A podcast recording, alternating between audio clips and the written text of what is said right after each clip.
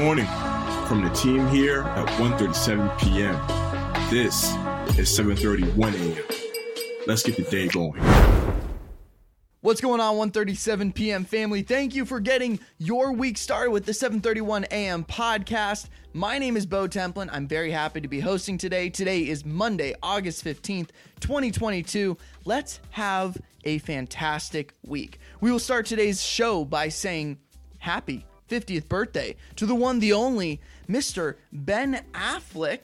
Now, Ben, incredible story, right? Been part of Hollywood history for such a long time. Affleck is uh, well known for his friendship with Matt Damon, and there, there's a lot of fun movie trivia when it comes to Ben Affleck, and a lot of it, you know, Ben Ben Affleck, Matt Damon, childhood friends. Their movie Good Will Hunting is loosely inspired by Affleck's dad, who was a janitor also at Harvard. But another little fun fact happened in 2014, and I don't know how true or bullshit this is, but I thought it would be fun to share this little story either way. But Ben Affleck has been known to enjoy gambling, right? From time to time, as his character would say in Good Will Hunting, from time to time, perhaps enjoys a little bit of gambling. And it is rumored that Ben Affleck is banned from the Hard Rock Hotel and Casino for allegedly counting cards. So I, I don't know, again, how legit this is or not. It could be totally made up, it could be legit. Affleck could be legit and has been counting cards at casinos his whole life and just got caught once. The other possibility is that he was trying to count cards and got caught like an idiot. Counting cards are a lot harder now than they were maybe 20 years ago because they've increased the number of decks, which decreases pretty much your chances at being able to count the cards. Well, uh, we'll save that for another podcast. But fun little story about Ben Affleck that yes, he is uh, able to count cards. He's pretty slick in the brain. And uh, yeah, if you're playing blackjack with him, you might want to keep an eye on him and, and just kind of do as he does. You might find your way into some money. Let's start today's show in sports. Sports. Fernando Tatis Jr. has been suspended 80 games by the MLB for a banned substance. As many of you know, I am a diehard San Diego Padres fan. This is my favorite team, probably in all of professional sports. Friday was one of the worst sports days I've had in my entire life. On Friday, I jumped in the pool with some buds, and then it happened. Bo, Bo, Tatis got popped. He tested positive. He got popped. I looked down on my phone, disbelief, but sure enough, it happened. There is the report. T- Fernando Tatis Jr. has tested positive for a banned substance. I take another two steps and I step in dog shit. Like, no, no, no, that's that's not a joke. Like, I get the Tatis news, I take two steps, and I step in dog shit within the same seven seconds. It was the worst seven seconds imaginable. Tatis will be suspended 80 games for a banned substance called clostebol. Now, this sucks. Not just for the Padre players who have played without Tatis for this season because while he was recovering from his motorcycle accidents, they've held it down. It, it doesn't just suck for the new young fans whose imagination he has captured, but for everyone. And uh, especially for the San Diego Padre fans of generations who have waited years and years and years for a World Series to come to this town. It sucks. When Tatis got hurt earlier this season, he was showed a lot of support. We understand, you know, things happen. He'll be better in the future. He's a young kid. This time, the Padres, players, and staff are not holding back. Mike Clevinger said, It's the second time we've been disappointed with him, and you hope that he learns that it's more than just about him right now. Manny Machado, friend of Tatis, partner, big brother. Quote, He hasn't been part of our team all year. We've gotten this far without him. AJ Preller, the GM. It's more of a pattern and something we got to dig a little bit more into. In wrestling, this is called turning heel. This is when the good guy becomes the bad guy. This is Anakin Skywalker turning into Darth Vader. You were the chosen one. Now, for some reason, there are certain athletes who get a pass. David Ortiz, Alex Rodriguez are still loved. A Rod, a little less so, but still. Canelo Alvarez, Tyson Fury have both tested positive. Still the biggest sellers in boxing today. But right now, this feels like this will be part of his legacy. Maybe he can use this to propel him forward, right? I'm a man who has made mistakes in the past. Listen to me, you know? But this is not how anyone wanted this to go. For the last three years, he has been the most adored figure in all of baseball. And now I'm very unsure whether or not Fernando Tatis Jr. will retire as a beloved hero or as a despised villain. All right, Charlie, you're up. Handing off the baton to you. Thank you for the intro, Bo. As soon as I heard that news um, at the beginning of last weekend, I just was I knew that Bo was going to be pretty sad and that we were going to have to talk about it on the pod. So I know that that has been a tough piece of news for the fans. Um, but hopefully they'll persevere.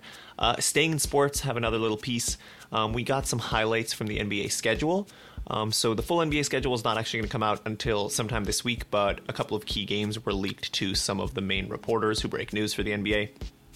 Um, so, according to the NBA insider Mark Stein, there is a first draft of the NBA schedule, which I guess it does mean that it could change, but right now, um, the games that we got is we got opening day and we got some Christmas Sunday matchups, which are two of the biggest days in the NBA. Um, so on Christmas Sunday, uh, and it's also on a Sunday this year, which means they're going to be competing with the NFL. Um, but we'll have the Mavs face off against the Lakers, which is fun. Luka v. LeBron. Um, and then the Warriors versus the Grizzlies, which is super fun because it's a rematch of last season's Western Conference semifinal, which was one of the most uh, vocal and chippy of the games, I would say. A lot of people talking on Twitter. Draymond Green and Ja were talking on Twitter. Um, and when this news came out, they were talking on Twitter again about how they were like excited to have this matchup. I think that it is going to be a wild game. Um, that'll probably be pretty fun. It's a pretty fun matchup last year. Um, and then Shams Charania, who breaks so much NBA news, um, provided some news about opening night, which opening night is going to be October 18th, which is so far from now still, I'm realizing, but we'll get there. Um, the Warriors are going to host the Lakers at the Chase Center, um, and it'll start with a pregame ceremony with a ring ceremony for the Warriors. I feel like the reason why they're doing this is because LeBron versus Steph is one of the biggest rivalries we've seen in the past 10 years in the NBA, just because they met up in the finals so many years in a row. Um, the Lakers are obviously not very good right now, uh, but anything could happen this year. AD is going to be back. Um, hopefully they get out some of the kinks some trade stuff might still happen. Um, but so it's not really like two titans facing off against each other the way that some people can anticipate. The warriors are definitely favored for this as the returning champions. Um, but it'll definitely be super fun super fun primetime tv watching lebron and lebron and steph have such like a fun relationship to watch and are both so so so incredible. There'll be good matchups. I'm sure it'll be a fun game good way to start the season. Hopping over into the world of style.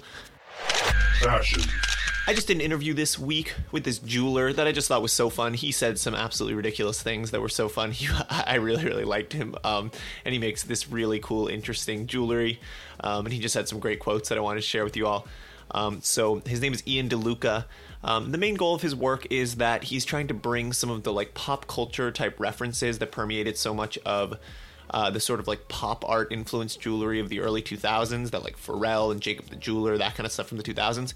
He wants to try and bring like this very fine jewelry artisanship and combine it with that, like the references, but now in 2022. Um, so DeLuca had uh, grown up. His mom was a jeweler, and he grew up like at the workbench working with her, um, but he never wanted to do it because it was what his mom did. So he always was like, I don't want to do this. But then eventually, a few years ago, he was like seeing what was going on in jewelry and realized like he could do this. He had all this this big skill set that he had developed working with his mom, and he had some fun ideas. Um, so he got into the game. The first thing that he did that was super viral was these sets of diamond encrusted AirPods and this was in the era where I feel like AirPods were such a meme. People were making so much AirPod content. Um, and he made these crazy diamond encrusted AirPods. I believe he made 25 sets of them. Um, they're crazy. Also, all of this is in an article on the site if you want to see the pictures. Um, so go to 137pm.com. But the AirPods caught the eye of Dior's Kim Jones um, and he wanted some pairs for a shoot he was styling for Harper's Bazaar. So he reached out to Ian DeLuca to get some of the pairs for that. And then through that, DeLuca met J Balvin, and he told me this really funny story about when he met J Balvin. That one of the first things J Balvin said was he was like, "Let's do. Can you make me uh, uh, some SpongeBob grills?" So that's the next big project he did. These grills with SpongeBob characters on them, um, which are wild. Um, and then since then, he's done a lot of grills. He talked to me about it. Like he loves doing grills and thinks it's a really interesting uh, platform. But he also wants to expand his breadth of work to do stuff that is not grills as well. But he has done some really interesting ones. He did these crazy Kids See Ghosts one where it's the Kids See Ghosts that album cover on a set of grills. Um, and then he's he has a lot of like high profile clients who he's done crazy grills for. He also does some personal projects. There's these crazy spiked ones that he has on his Instagram right now that have like punk spikes on them that are super cool. Um, then I just have a couple of little quotes from him. So he said, I've always felt like the culture deserved a little more respect and consideration. So that's what we're giving it. That's the lane. When he was describing what his work was going to be, is this idea, this kind of like grills and other sort of this jewelry. He wants to bring like an even higher form of artisanship to it. Um, quote to take this cultural moment that's happening and give it the technique of fine jewelry that's the thing that i'm excited about is establishing a new visual language for high jewelry um, then I'll just end with uh, the final few paragraphs of the article because he, this part was just such a funny part of our conversation, and I, I wrote it up at the end. Um, so the article closes with In rapid succession, Ian fires off a couple of other ridiculous things he hopes to accomplish, ranging from the sincere to the outlandish. A Jesus piece with Queen Elizabeth's face on it for Sir Paul McCartney, quote, a piece for Dennis Rodman because I need to make a piece for Kim Jong Un, and some other stuff that's actually in the works. DeLuca leaves me with one of the sillier goals I've heard in a while, grinning as he utters it. At the end of the day, I would love my work to be on kings and dictators. Just right when he said that to me in the interview, I was like, all right, that's the closer for the article. Just such a silly thing to say. Just kind of what you think a jeweler would believe in like the 17th century. It's such, it's super funny. Um, if you want to hear or read the full interview, uh, go to 137pm.com and you can see some of the pictures of the jewelry. And then finally, we'll close with a little box office roundup. Entertainment quiet weekend. We're kind of in an era where we're gonna hit a bunch of quiet weekends coming up. Um, Brad Pitt's led Bullet Train finished in the top spot with only 13 million, which, when you compare to some of these numbers from when Marvel movies come out or Top Gun, things like that, it's a paltry number. Uh, but I've heard that movie's really good. I'm gonna try and see it in the next co- next few weeks. Um, just over 66 million in earnings this whole weekend. This was the lowest since February 11th to 13th when the leader was Death on the Nile, which I don't even re- recall, and that made 13 million in its debut. Just to give you an idea of how this is a weak weekend. And yeah, there aren't a lot of major releases releasing over the next month, so it's likely to be a pretty cool time for the box office. The next big title set to drop is Don't Worry, Darling, the Olivia Wilde directed film starring Harry Styles and Florence Pugh. Um, and then another sign that's going to be kind of a rough go for a while is Top Gun Maverick in its 12th weekend of release came in second behind Bullet Train. That's so crazy. It's been in the top five pretty much every week we've done this, I think. Um, but the fact that it is second with only 7 million, it's crazy for that movie this many weekends in, but you'd love to see a movie making a little bit more. Um, rounding things out were the DC League of Super Pets, which I think they were probably expecting to do bigger numbers if you ask me, just with the cast. Um, nope and Thor Love and Thunder took slots three through five kind of a dead time for movies, but hopefully we'll get some some. I mean, there's a lot of good movies out right now, but just like uh, financially wise. But hopefully we'll get some good stuff coming out in the next few next few weeks and months. And that is it for today's episode. For more detail on these stories and more, head over to 137pm.com or follow us on all of our social media platforms. Be sure to hop in the Discord so you can chat with us and the community. We'll be back tomorrow. As always, remember, stay curious.